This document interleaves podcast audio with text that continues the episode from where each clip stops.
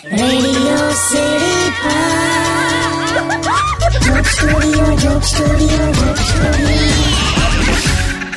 back radio city Chowk સ્ટુડિયોમાં આપનું સ્વાગત છે. કિશોર કાકા યુટ્યુબ પર ભાવિન ભાઈએ તમને એવો સવાલ પૂછ્યો છે કે આ ઉત્તરાયણમાં કાકા તમે તમારી સાડી સાથે પતંગ ચગાવતા હતા કે શું? છે ને છે ને ભાવિન.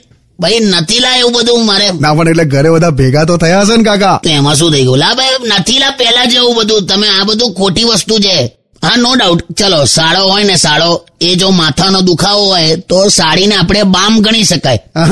પણ હવે જમાનો બદલાઈ ગયો છે ભાઈ પહેલા જેવું નહીં. હવે પપ્પાની પરી બદલાઈ ગઈ છે. મારે તો કોઈ છે જ નહીં પપ્પાની પરી. પછી શું જાન્યુઆરી ને શું ફેબ્રુઆરી? સરસ બોલ્યો. થેન્ક યુ અને બીજું સાંભળી લે ભાવિન. ભાઈ આ બધા કે છે ને સાલી આધી ઘરવાલી તો મેં મસ્તી મસ્તીમાં મારી સાડીને કીધું. મેં કહું સાંભળ સાલી આધી ઘરવાલી તે હવે મારો અડધો પગાર માંગે છે.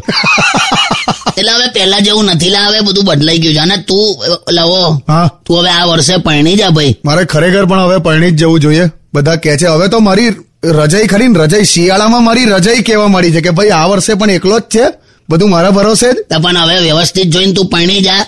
અને બીજી એક વાત જેટલા સાંભળે છે લિસનરને કહી દઉં તમને જો જમવાનું બનાવતા આવડતું હોય ને તો તમે તમારી પત્નીને કહેતા નહીં. કેમ એવું? જે પતિને જમવાનું બનાવતા આવડતું હોય ને એની પત્ની મોટા ભાગે બીમાર જ રહેતી હોય.